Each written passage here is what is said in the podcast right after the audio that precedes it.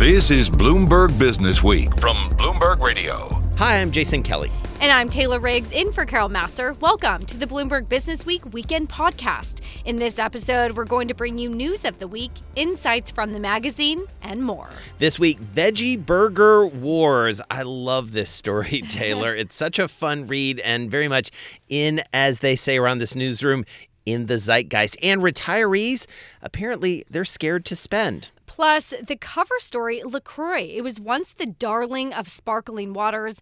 Today, it's struggling against a very crowded market. It is this week's cover story. First up, though, Jason, protests that began in Hong Kong in June over a bill that would allow extraditions to China have spawned a near daily event that have now focused global attention on the city and its relationship with Beijing. On Wednesday, President Trump says he's watching the area closely. I hope Hong Kong works out in a very humane way. I don't view it as leverage or non leverage.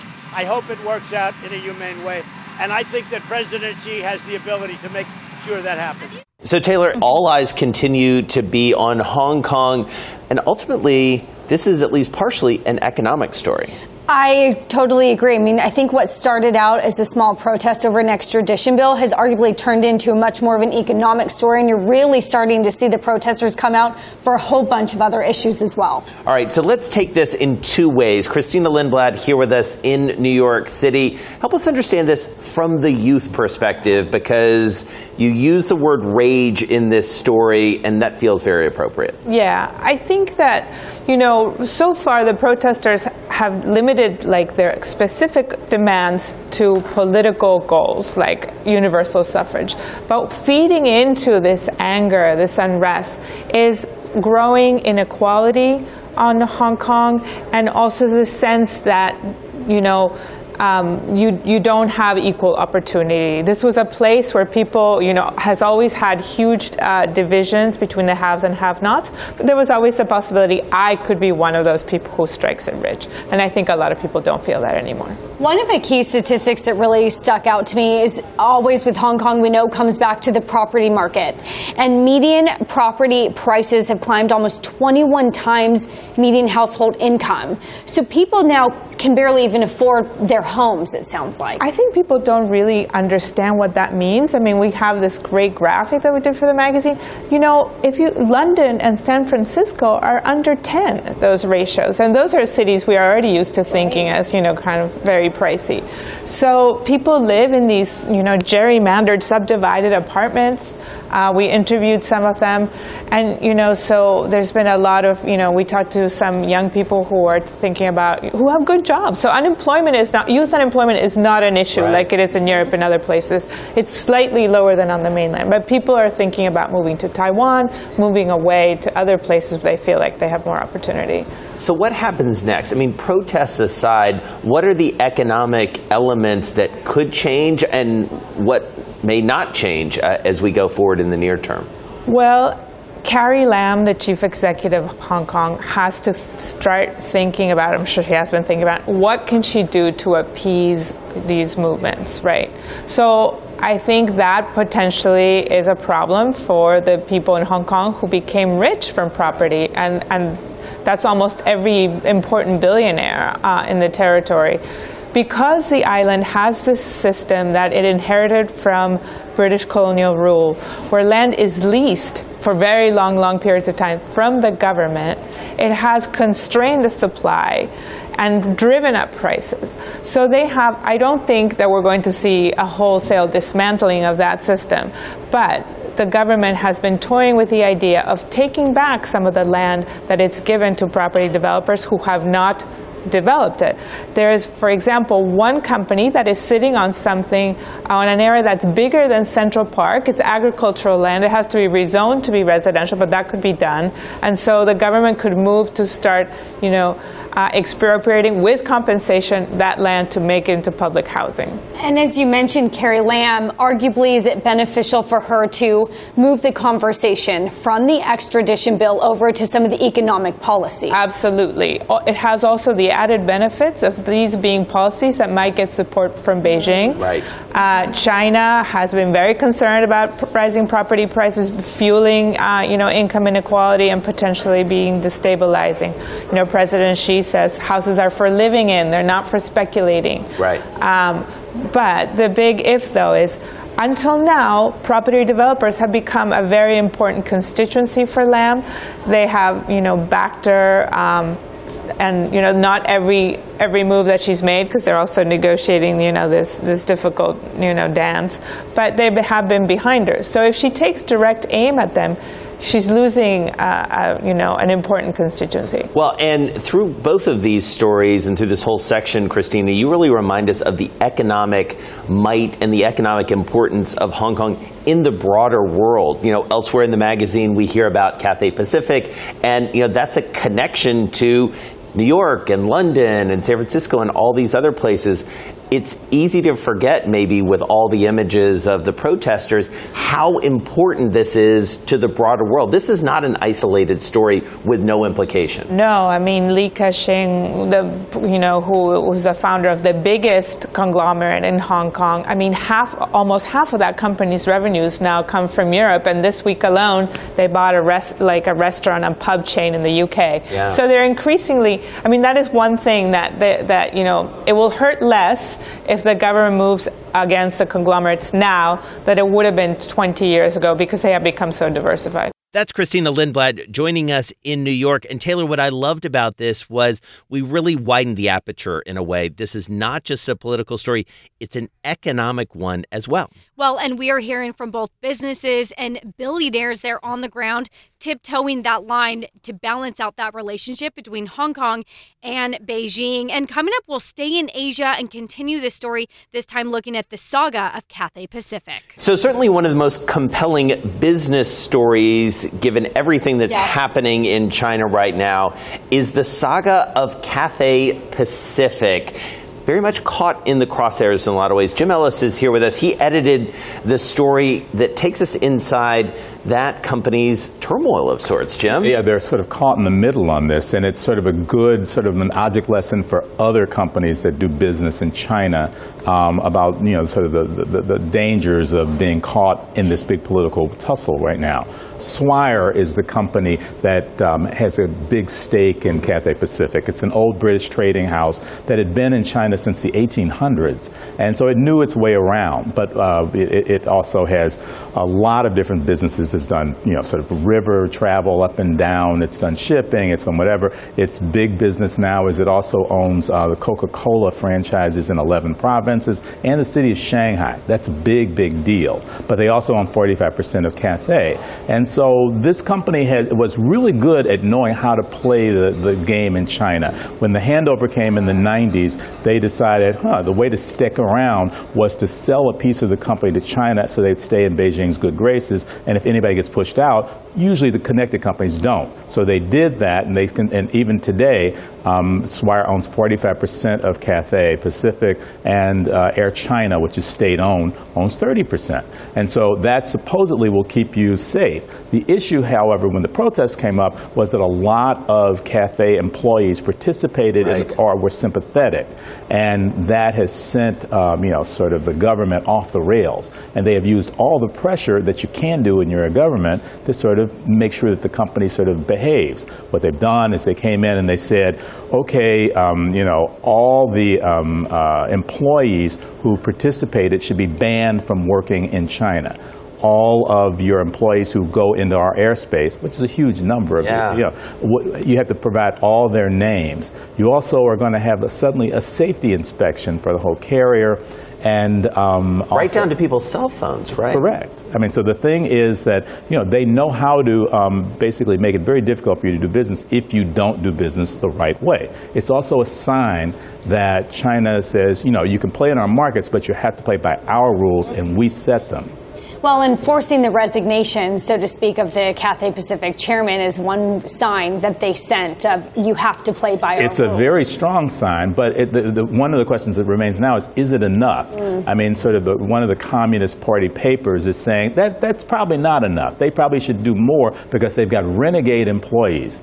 And so what this is, um, you know, sort of showing other companies that do business in Hong Kong is that, you know, Hong Kong is part of China, and don't forget that. We've already seen um, a number of co- other companies pulled into this. Um, you know, a bunch of luxury brands that had T-shirts that uh, and apparel that sort of suggested that Hong Kong was its own country. Because Right. Versace, Givenchy, um, they've been forced to apologize for that. Um, there's a lot of back and forth. And then on the opposite side of that, companies that have gone out of their way to say, yeah, we think the government is great, um, like HSBC, you know, then the protesters have been saying HSBC has you know, gone too far Right. and is basically defending the government against the demonstrators, and that's gotten them into trouble in the local market, which puts you in this weird position if you're a company, whether you're you know all behind Beijing, but you do business in Hong Kong, and so then the locals are angry at you. I don't know how to sh- pivot hard to the next story that you have in the section because it's an interesting one, much back, uh, much closer to home here. Uh, I have to confess, my brother is a big live PD fan. uh, As many it- others as are. As many others are. A and E, it has given an amazing amount of life to a tough corner of the cable world. Tell us about what's going on. Yeah, I mean, what's interesting so much about that is that, you know, cable is in a tough situation right now, especially with so much growth in streaming. People love to be able to sort of do what they want to, see what they want to see when they want to see it, and um, binge watch, do whatever. And so cable has been uh, sort of under assault. What A&E has done is figured out that they have this program, which is called Live PD, which basically takes feeds from eight different police departments around the country, and then they sort of string pieces of it together. It's live, and they go back and forth to what's going on right now and what's hottest, and they sort of concentrate on that. It has, you know, it takes the popular genre, you know, TV, you know, uh, police drama, Yeah. and then they put a make it sort of unpredictable. That's the live aspect, and so that has been like catnip for a lot of TV viewers. And a lot of days um, on the weekends, it's the most popular t- program on cable. What do the police forces say? Because police forces have been sort of in the crosshairs recently with uh, perhaps comments that they're using excess force when it shouldn't be. And now you're sort of broadcasting it live on air, which could put them in a tough situation or I guess give them an opportunity to sort of talk about their real jobs and sort of what it's like on the ground. What is the police saying? Well, well, that was this? one of the reasons that uh, some of these police departments have signed up. What they say is that you know it's an opportunity for them to get more of their story out there. You see more of what actual policing is, and you just don't see a, you know a sort of 20 second clip that came on the evening news of some sort of crime parent or whatever. It shows the more of the incidents that happen, and that is how they got you know people to sign up. However, a lot of what makes good television and policing is bad behavior. You know, sort of drug use, shootings, whatever. And so that's upset some people. Like in Spokane, there was a lot of, um, Spokane, Washington, there was a lot of pushback that it was making the city look bad to continually have the policemen running after drug dealers to do whatever. And so um, the city council changed the rules there and it's made it much more difficult to, um, uh, you know, sort of have police shows because they don't want their reputation to be sullied that way. And how much has this helped A and E at this point? Because as we've talked about, a lot of people going to, to streaming. Does A and E and its brethren do they double down on this type of content at this well, point? A and E, this has been really good for them. I mean, it, they had toyed around with uh, even gone back to scripted dramas, you know, which is something that HBO and Right. sort of bigger, you It's know, really do- do- expensive. yeah, it's very expensive, and a lot of people do this very well. And after Live PD, basically the year after Live PD came on, they decided forget the whole thing. They canceled all their scripted dramas, and they've gone completely in, into reality. And now there are seven spin-offs from Live PD, including one about police women and an upcoming one where police dogs compete against each other. That's Jim Ellis. And Jason, this Cathay Pacific story is so fascinating to me. When the chairman resigned, not only is this a share price story of Cathay Pacific, but really highlights how Beijing is starting to influence companies on the ground. Well, and there's a tie back to sort of the British Empire days wrapped up in this as well, and a lot more at stake for the owner of Cathay Pacific and a lot more at stake for one of the owners of Cathay Pacific than just the airline trade. Jason, of course, you and I have talked so much about the big economic recovery that's underway, and typically, given confidence in the economy, the rise of the stock market, we'd expect people to be spending. Uh, but we have a story on Bloomberg Business Week this week that means maybe people are a little bit hesitant about spending. Well, especially older people apparently who have a lot of money to spend. Ben Steverman is with us and he had the story which is full of surprises. Ben, what made you look at this in the first place? What tipped you off? So I talk to financial advisors all the time. They work with wealth, wealthy people and I keep hearing that a lot of them actually have to encourage their clients to spend. These are people who've been working their whole lives, working at demanding jobs. They retire with millions and millions of dollars, and they aren't enjoying it. They're just they're very hesitant to, to, to spend much money, and so they're living on these little tiny dividend checks or um, tiny interest rates on their bonds. They don't want to touch principal. And so I decided to kind of look at that and think about the broader economic effects that's having.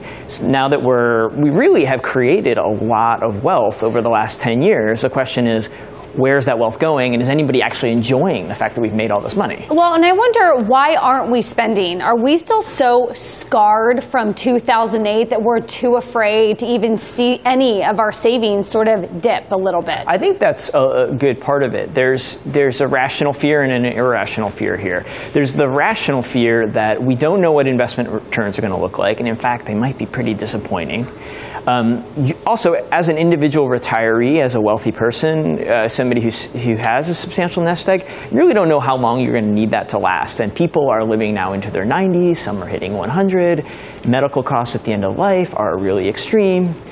Now, you also have people who, even after all that, have a lot of money. And, and you know, the fruits of this recovery have really gone to that top 1%, top 0.1%. And these are people who are already pretty old too. Uh, you know, f- households over 75, the typical household over 75 is really the only group that's really back to their pre-2008 levels. So those folks are feeling pretty good in the sense that they should be feeling good in the sense that they have a lot of money in their bank, but there's still this sort of irrational fear that I don't want to touch principal. I'm scared of what's what the future holds, and I think that's partly just the fact that that's part of aging, is you get you're less willing to take risks. So, Ben, talk to us about the source of this money because it feels like that has something to do with it. You know, we've moved from an age of the pension where people felt like they had this nice little nest egg that they had accrued over time with the help of their company to defined contribution. And that feels maybe to people a little less certain. What's at play there?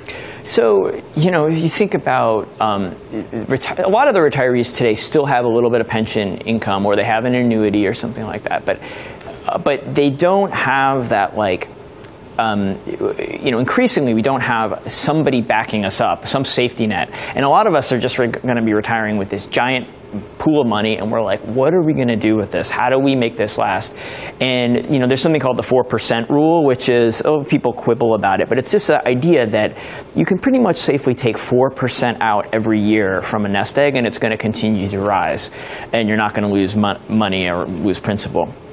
4% of a million dollars is $40,000. So you potentially could have a millionaire living on a $40,000 income, and it's just not enough. So we have to come up really, in big conversation in retirement circles, is we have to come up with ways of insuring people so that, um, or, or uh, you know, pooling our risks in terms of longevity or medical care so that we can tap a little bit more money and really like live off the money that we've saved rather than just living off these tiny interest rates. You dig into the numbers here and you have a great chart showing families above 75 have actually seen their wealth increase by about 44% since 07, but then it's the younger generation below 35 years of age that have seen their wealth decline by about 38%. Now, I'm confused because I thought the savers were being punished with low, record low interest rates, and younger people investing in the stock market, which is, let's say, doubled since the bottoming out of the financial crisis, were really supposed to be benefiting from that. What went wrong? I think what's happened is that young people aren't invested in the stock market and their real their real investment is their jobs their incomes and incomes have not increased at, you know at a substantial rate in this wages haven't increased in, the, in this recession so you have these capital markets that have just boomed stock markets have just tripled and, and, and keep going up um, until recently. And then you have older folks who actually haven't taken that much risk off the table. They're still in those dividend producing stocks and they've still gotten a big share of that recovery uh, in, the, in the equity markets. And that's Ben Steverman joining us in New York. And Taylor, I'll confess, this story surprised me. What is scary is you had retirees above 75 not really spending, and that means that they could pass on that money to younger generations. But we're going to have to wait a lot longer to get that money because life expectancy is growing so fast. And what does that mean for the economy if the consumer and spending really is the only thing keeping us growing? Well, that's exactly right. I feel like there's a thread developing through this show of unintended consequences when people aren't spending money that has a real ripple effect. So, Taylor, I know it's very important for you to stay hydrated, which leads to the key question sparkling or still, ma'am? You know, we have to go sparkling, but the big problem is which sparkling water? Well, it's becoming more and more complicated. It's the subject of a huge story in Business Week this week. It's all about LaCroix and the battle of the bubbles. Lauren Etter joins us from Los Angeles. She helmed this story. It's a complicated one, especially because we're just talking about sparkling water, but so much more. Lauren, give us the scoop. Hi, thanks so much. So essentially, LaCroix is the brand of sparkling water that most people have known and loved for many, many years. Uh, for the past three years, the brand has essentially had a had a uh, lock on the market for sparkling water as a major brand.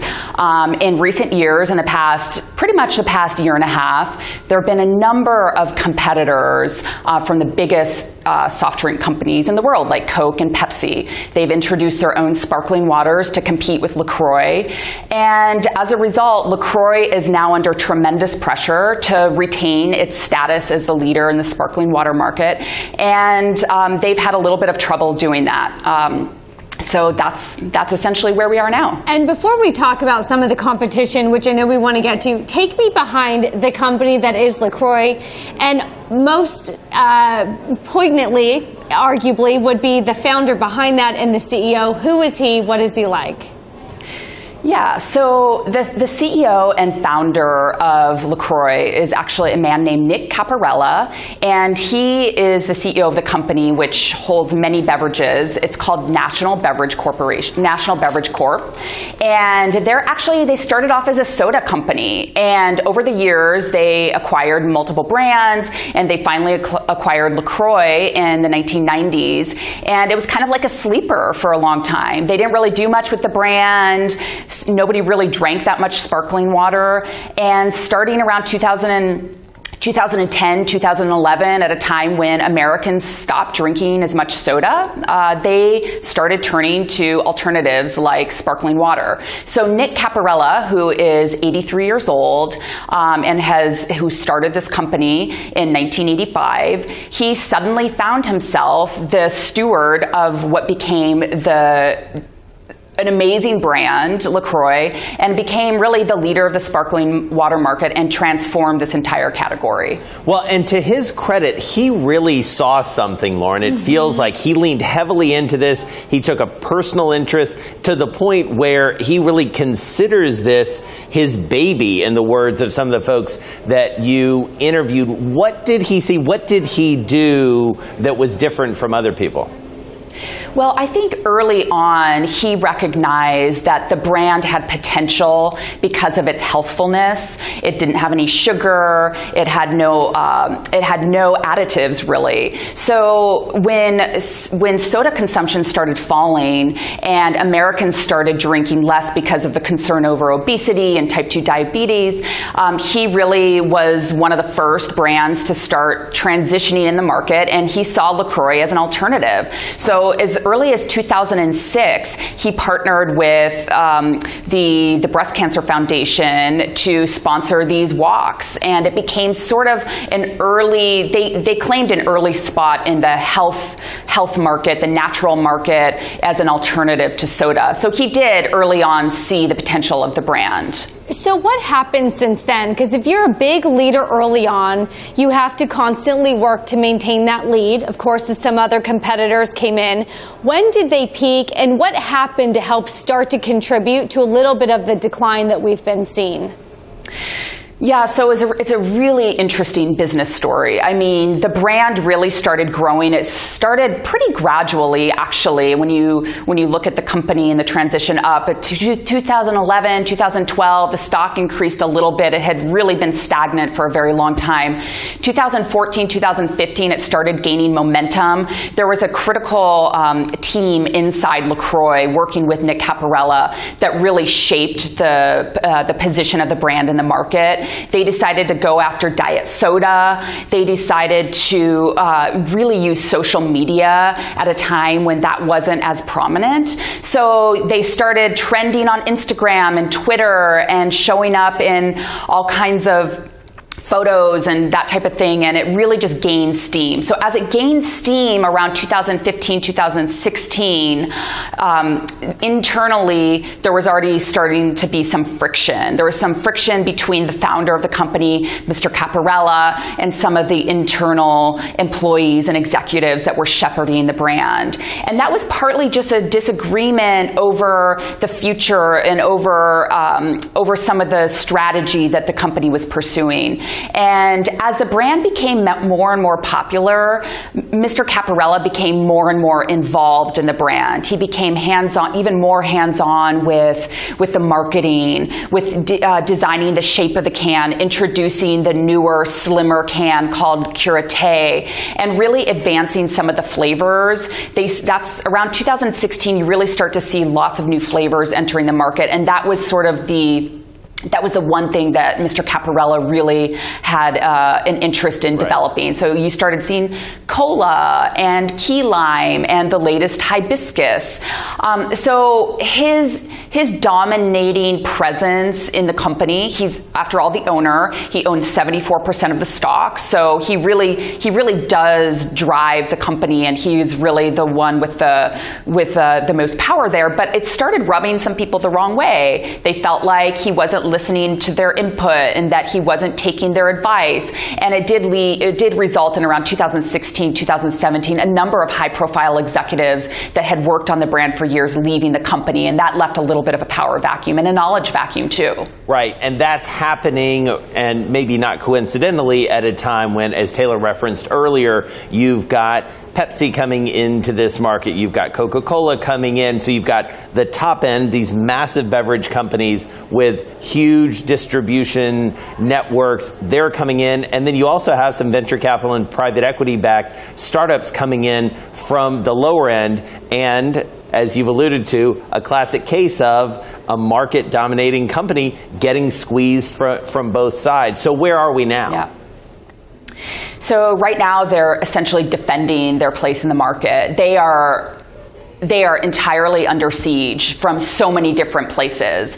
And I think it's caught them a little bit off guard. They took a very long time to realize internally just how much the competition was going to affect them. And right now they're really in battle mode. They're trying to defend their place in the market, but they haven't always taken the right steps. Um, it's debatable whether they're the right steps, but their stock is way down. The company is losing market share on the shelves. The company's um, their their share of the sparkling water market, even though is very large still, it's declining when their competitors are seeing their share grow. So they're really trying to figure out how to proceed, how to maintain their leadership status, and I think it's a question of whether or not they will be able to maintain their leadership status. Well, I like that you talked about sort of defending their position and what you do with that leadership status because you have a great quote in your story from a former employee that says sort of the ego had reached an all all time high. They said, We're LaCroix. They need us more than we need them. And basically, then you had a Whole Foods sort of coming out and calling their bluff and saying, You need to lower your prices, offer more discounting and promotions. And LaCroix said, No, we don't want to put our margins at risk. And then what happened? Well, they ended up losing prominent display mm-hmm. space in their most important retailer, Whole Foods, and other retailers as well. They were not willing to budge on price. Instead of lowering the price, they increased the price. They reduced in store promotional spending at a time when the competition was descending on them. And they really, that was a, a, also a cause of friction internally where executives were like, look, we need to maintain our status, our leadership status. And in order to do that, we need to double down on our spending and our promotional spending. And Nick Caporella, I talked to some of his closest executives and advisors, and they said, look, Nick has always maintained that he does not want to take a hit on the margins and that he's not willing to do a sweetheart deal for any of his major customers, any of his retailers, and that included Whole Foods. So it's a business philosophy. He maintained uh, he he maintained his position on that. He didn't want to budge, and over the years, I think there was a little bit of hubris. He really did think that LaCroix was so special, so special, in fact, that he called it the Tiffany of sparkling water, as in the Tiffany diamond. So he really believed that it, the, the brand had so much cachet in the market that he didn't need to stoop to the level of the other brands that were discounting aggressively and doing all these other things. So I think that that actually did hurt him, right. and I think that they're now trying to uh, now trying to recover from that. That's Lauren Etter. So, Jason, I think the first thing we need to get straight is we learned the pronunciation. It is 100% confirmed LaCroix, not LaCroix. LaCroix rhymes with joy. I'll never forget that. Uh, good tip from Lauren Etter. What a smart and such a typical, in some ways, classic Bloomberg Business Week story. A case study on the one hand, but also a strong dose of C suite drama. Well, and there is a great quote in there as well from the CEO and the company about some pressure that they got from Whole Foods to lower their promotions. And they say, no way, they need us more than we need them. Well, we'll see if that turns out to be true. Healthcare, of course, is a hot button topic, especially as the 2020 presidential campaigns heat up. Here are Joe Biden, Elizabeth Warren, and Bernie Sanders from the last Democratic debate. I have the only plan that limits the ability of insurance companies to charge unreasonable prices, flat out. We are not about trying to take away health care from anyone. That's what the Republicans are trying to do. And we should stop using Republican talking points. Right now, we have a dysfunctional healthcare system, 87 million uninsured or underinsured. So, Taylor, amid all of the political back and forth, the Sturm and Drang, the 2020 previews, healthcare yep. always rises to the top as one of the big issues. Well, and the Democrats, as they sort of figure out what they want their message to be, even within healthcare, there are so many differing opinions. They need to get a message to sort of come together and to fight the Republican. Sahil Kapur, our go to guy in Washington, he's breaking it down for us in this week's edition of Bloomberg Business Week. So, as the Democrats coalesce, I guess, in a way, Sahil, what are you seeing? Well, they're coalesced around the basic principle that they want to get to universal health care coverage. The United States is not there yet, but in terms of how to get there, there, there are seriously differing opinions. There are deep divisions, ranging all the way from uh, the idea of single payer healthcare like Australia and Canada, where the government is the only insurance company. That proposal is supported by Bernie Sanders and Elizabeth Warren. And then you have the more moderate Democratic candidates who still want to make substantial changes.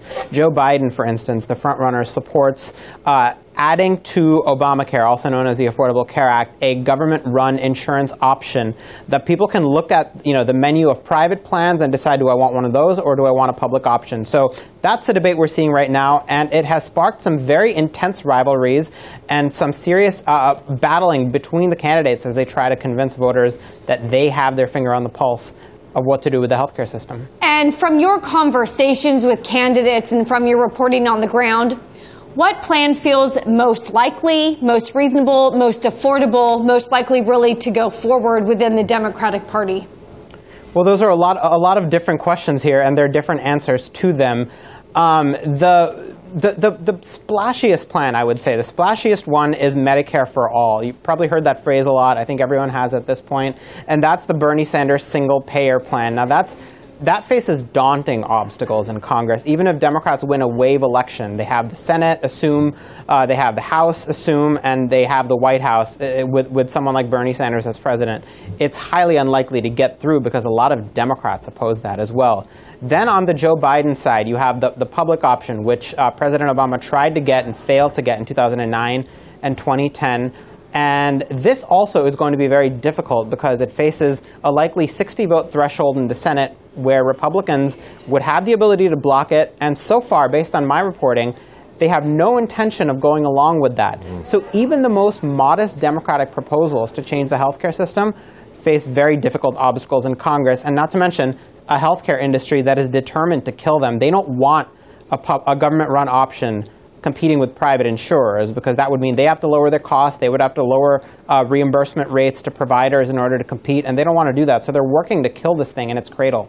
How much pressure is coming from the corporate side of this equation? Because we all know the lobbying power of all constituencies around healthcare is incredibly massive. Absolutely. The pressure is going to be enormous and it's already cranking up. Now, over the last century or so, the history of attempts at reforming the healthcare system is littered with legislation that died at the hands of industry groups like insurance companies, uh, pharmaceutical companies, and hospitals that didn't like major reforms. Uh, this goes all the way back to Teddy Roosevelt. Bill Clinton attempted to, to do universal health care, uh, but the industry groups didn't like it, and they successfully killed it with a multi million dollar ad campaign uh, that convinced voters and lawmakers that it was a bad idea. So this is probably the single biggest obstacle Democrats face because even if they even if they win full control of government, they're going to have to convince some of their own skittish members, their own recalcitrant members, that it's worth taking on the industry, that they're not going to face uh, you know blowback at home for doing so. So keep an eye on this. This could determine whether or not Democrats really get anything done, uh, assuming they do win the presidency. Well, not only have you been had blowbacks in some of the dismantling of ACA or Obamacare since Trump came into office, but Trump and the Trump administration has also been sort of attacking all of these plans and ideas.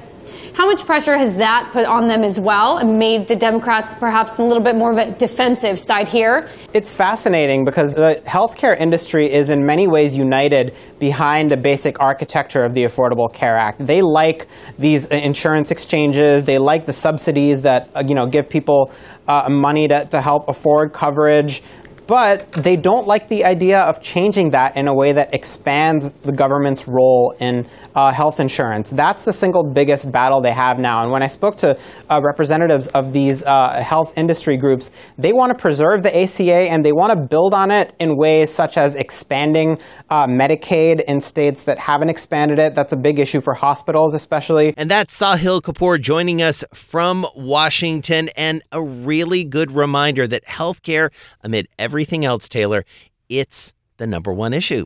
And it is not only an issue between the Republicans and the Democrats, but there are massively diverse opinions within the Democratic Party themselves. They have to sort that out. So, Taylor, I feel like we may be seeing the beginning of the next great corporate rivalry Coke versus Pepsi, Apple versus Microsoft. Yep. Is it going to be Beyond Meat versus Impossible? I think so. All right. Deena Shanker is here. Great story in the magazine this week, taking us inside the fake burger complex. What's happening? This has been a phenomenon.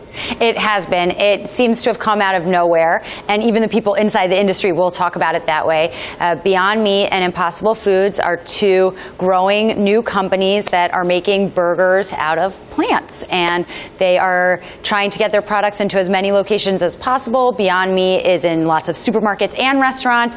Uh, Impossible Foods is in nearly 15,000 uh, restaurants and food service locations and should be in supermarkets very soon. Now, we were talking about the cover story of this week's issue, which is about LaCroix, who was a sparkling water who came out very dominant, but then as every other competitor has descended upon them, they're having to now defend their position. I know it's early days, but what would you see as a Beyond Meat and an Impossible Foods expanding or having to defend their position is perhaps a lot more competitors come in because let's be frank, this has just become such an attractive environment.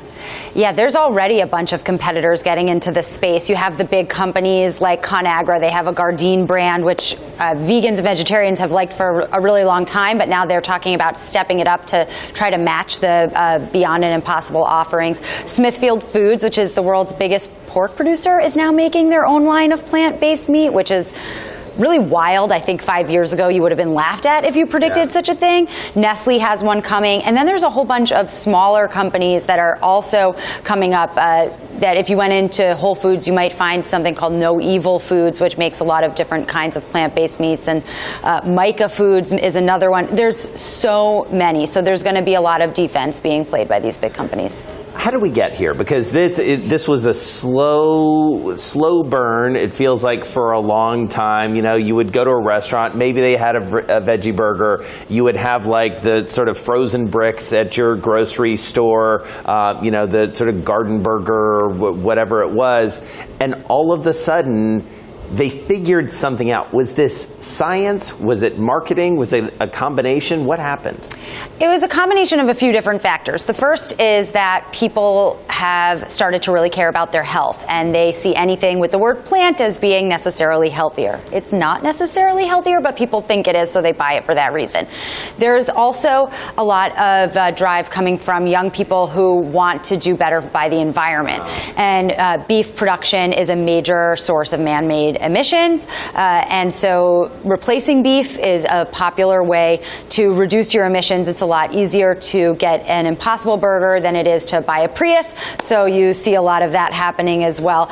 Um, and then there's also just the technology has gotten so much better. You know, uh, Bill Gates was one of the early investors. He invested in both of these companies, and he made it so that uh, this became an area that wasn't just for vegans and it wasn't just for um, some people trying something new out. It became an actual place to put money and to yeah. invest. And so companies like Impossible Foods and Beyond Meat were able to really ramp up what they were doing because they were getting this kind of investment. Well, I feel like almost every day on our daily show, we're talking about yep. Beyond Meat's stock price. It's incredible. Well, incredible. But I, I want you to square with me something that I've been trying to understand if I go to White Castle, I'm going for a horrible, not healthy, not nutritious. I'm going, frankly, because I want a bad burger, right? Guilty pleasure.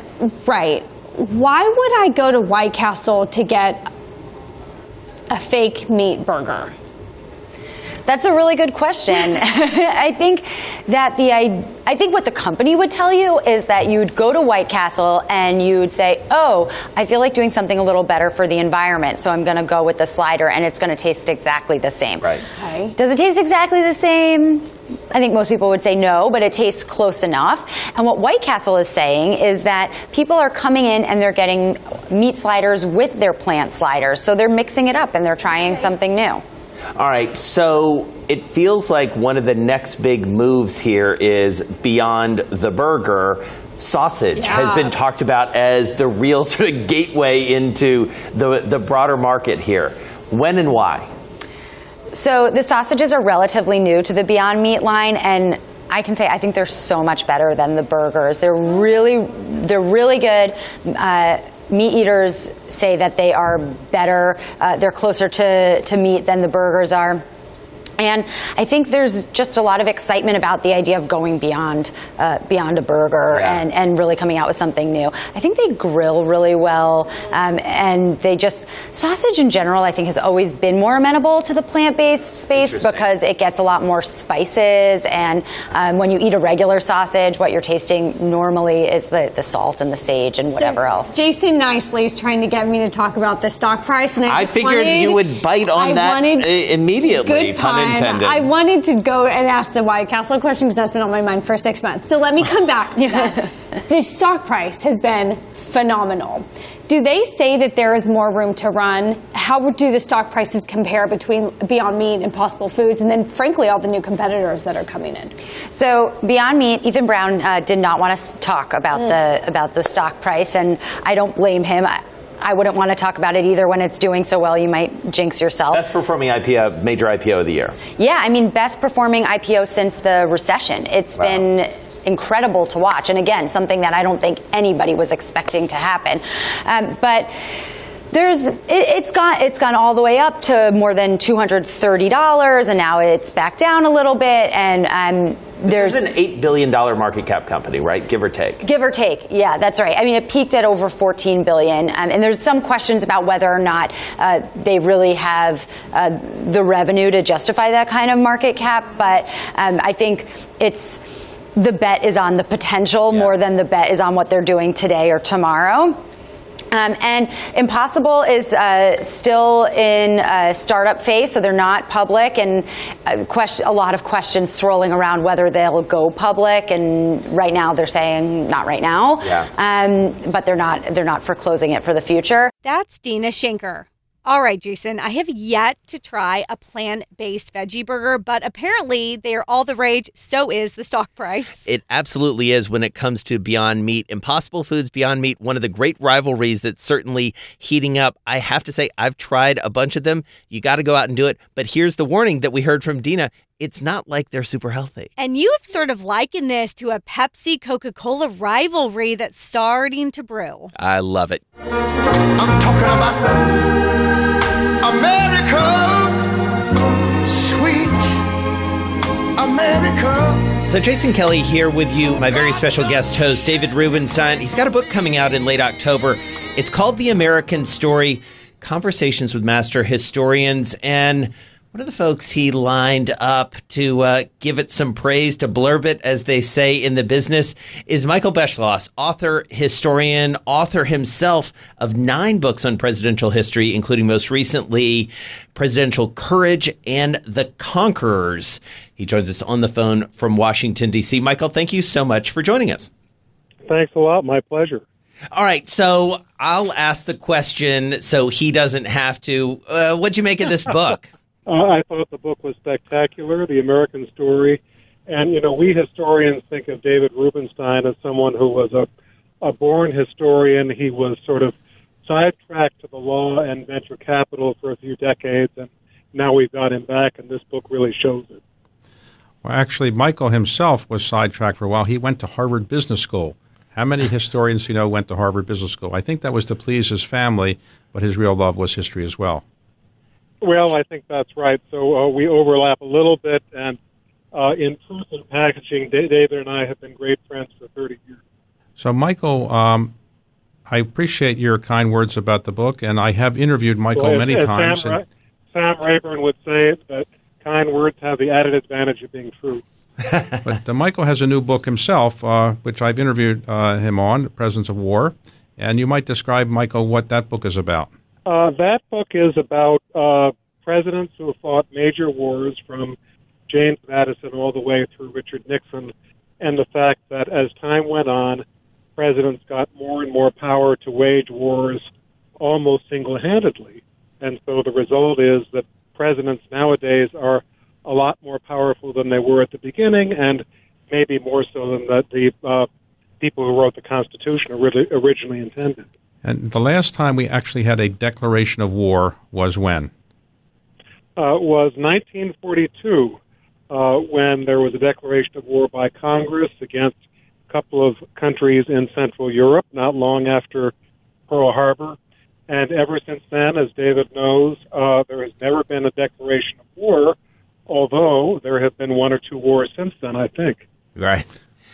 And so, Michael, I know that this is the sort of question that you as a historian get a lot. Um, how do you uh, sort of keep track of things that are moving so fast in the present and apply what you know as a historian to try and make sense of it in real time? Or, or do you just sort of throw up your hands and say, I'm going to need a little bit of time to digest it? It's a really good question. You know, sometimes you can see things that are happening in real time and – they would remind me or remind one of the other great historians in, or I should say, one of the great historians in David's book, like David McCullough or Ron Chernow or Jon Meacham or Doris Kearns Goodwin or Taylor Branch or Robert Caro or others. And we've all talked about this. And sometimes we'll watch, for instance, President Trump or President Obama do something that reminds us of something in history. But that, there's a difference between that and being able to in real time say this is the way that President Trump will be seen in history. This is the way that President Obama will be seen in history. I believe that it takes about 40 years or more to begin to get a fix on a president uh, in history because of two things. One is it usually takes that long to begin to get access to the kind of sources that show us what the president was like behind the scenes, memcons, emails, perhaps, you know, other documents. But more important than that, I think it takes at least 40 years to get the kind of hindsight that allows us to see what about a president was important in the in the light of history later on, and what turns out to have been maybe an obsessive concern of people of his generation, but turned out later on not to be so important. So that's the difference between Yeah. looking at a president So, in Michael- history versus looking at him in real time. As a presidential historian, I would uh, you would say the greatest American president was who? Uh, I would say probably a tie between Abraham Lincoln and George Washington. Uh, they had different tasks in different times. I think it's hard to compare. Yes, I would say Abraham Lincoln is the person who held the country together. And I'm not sure anybody else at that time would have worked so hard to keep the country together. It'd been easier to just say to the South, goodbye. Um, and I think Washington would be second because he created the presidency essentially, and much of the, many of the things he did we still live with.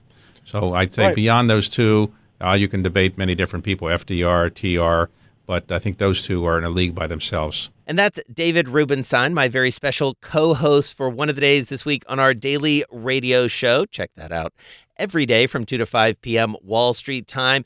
He was able to catch up with me with Michael Beschloss, noted author and historian, about David's book and also the presidential history that we all are so obsessed with. So, Taylor, it's a very fashion forward pursuit section in this week's magazine. I feel like I learned quite a bit reading this section. Well, you did, and we're going to get to all of the style tips that you need. But first, Jason, I need to become a fast track billionaire because Ralph and Russo need to start dressing me. James Gaddy, of course, is our deputy editor of Pursuits and really sort of overseeing this entire fashion forward issue, as Jason mentioned.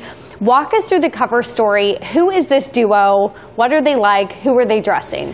Yeah, this story has two really interesting components to it. On one hand, you've got Ralph and Russo. They're, uh, well, started out boyfriend and girlfriend, now fiance fiance duo.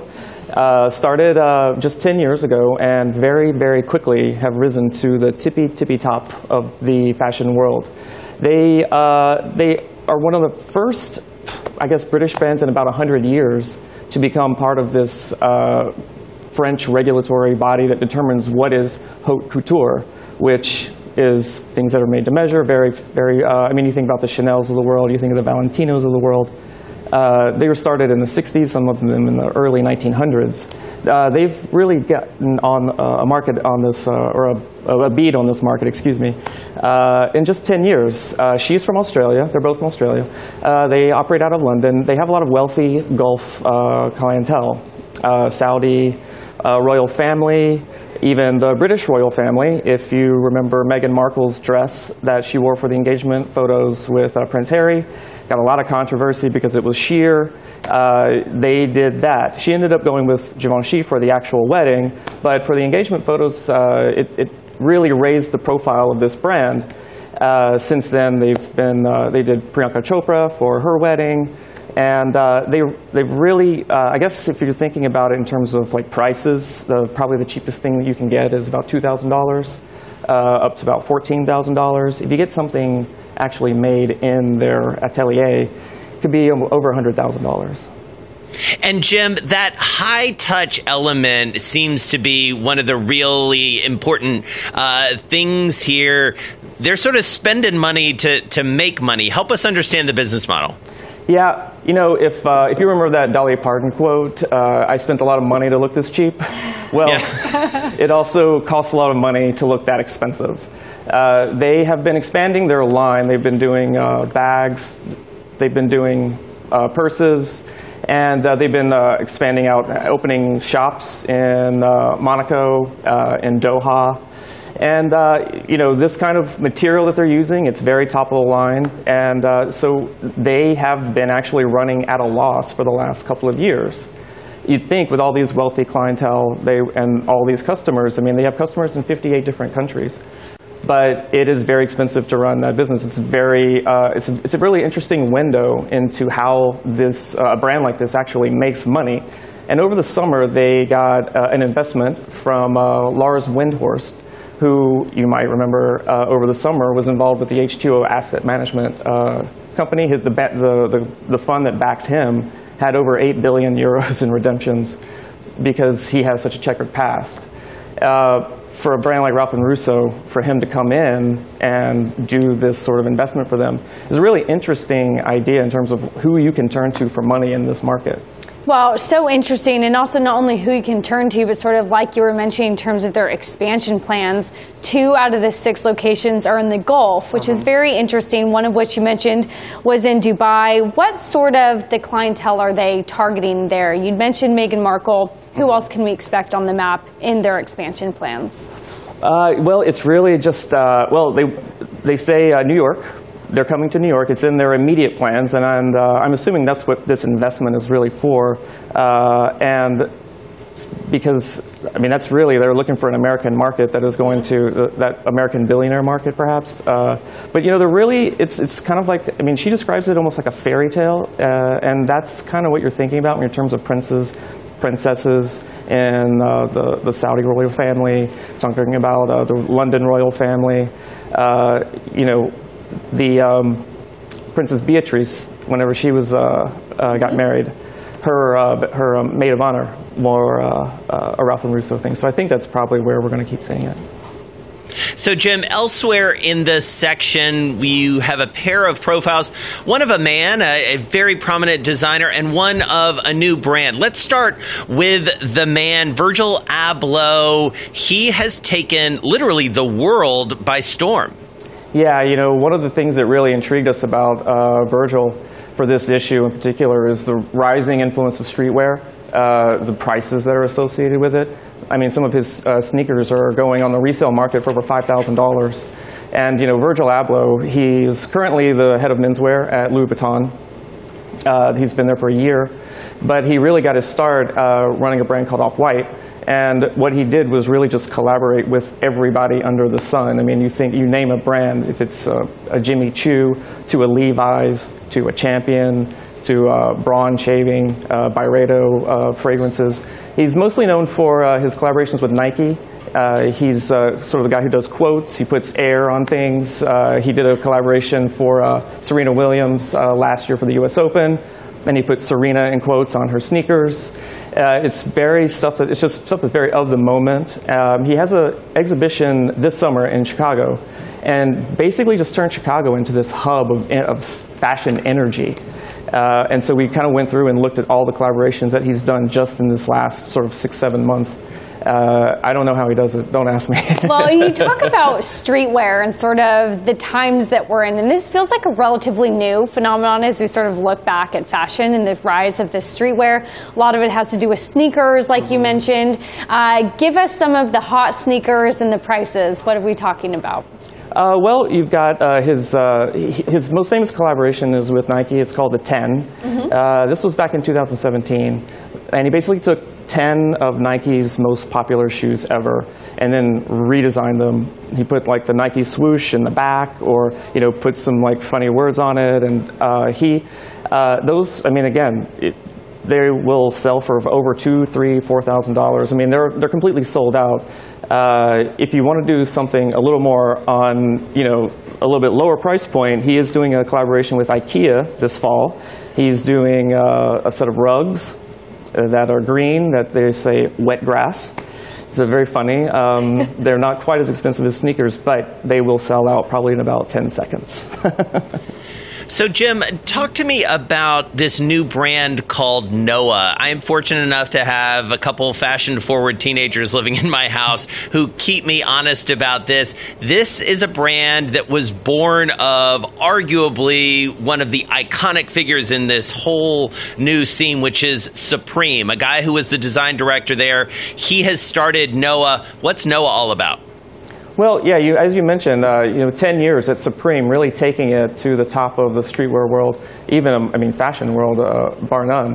Uh, but he always kind of harbored this idea to do his own brand. Uh, he grew up in East Islip on Long Island.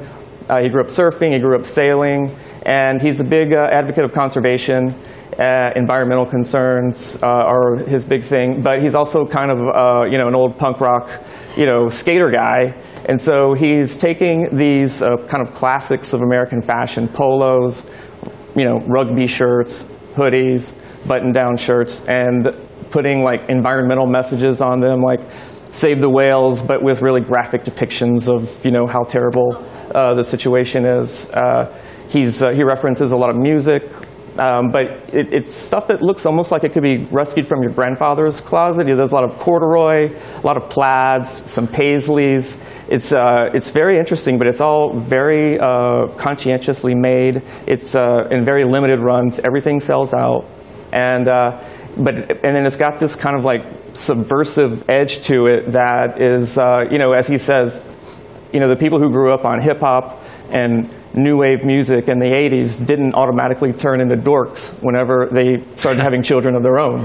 well, another thing that I really liked is in the story you talk about how he's doing what other brands are maybe scared to do, sort of breaking down the costs and really Mm. explicitly saying what everything costs. He has a blog post and sort of coming out on Instagram as well with a uh, how much does this cost sort of series breaking it down. Why that approach? Yeah, it's something that they are calling radical transparency. And uh, it's Everlane, uh, the startup, does something kind of similar to this. But uh, what they have done is really push the boundaries. And it's really connecting with the younger audience. Uh, you know, Gen Z, millennial consumers uh, are very interested in sustainability and uh, where their things come from. And he has just push that as much as possible to say, even as much as like, this is exactly how much money, this is our margins that we are going to make on this, because these are our salaries, this is what we use to pay for our help, our rent, um, and then here is what, you know, tariff would, would cost uh, as part of that price. And that's our buddy Jim Gaddy, deputy editor of the Pursuit section. And that wraps up Bloomberg Business Week's weekend podcast. Thanks for joining us. I'm Taylor Riggs, in for Carol Masser. And I'm Jason Kelly. Be sure to tune in to Bloomberg Business Week Radio live Monday through Friday, starting at 2 p.m. Wall Street time. Can't catch the show live? Get the daily podcast for the ride home wherever you download podcasts. And you can get this week's edition of the magazine on newsstands now. This is Bloomberg.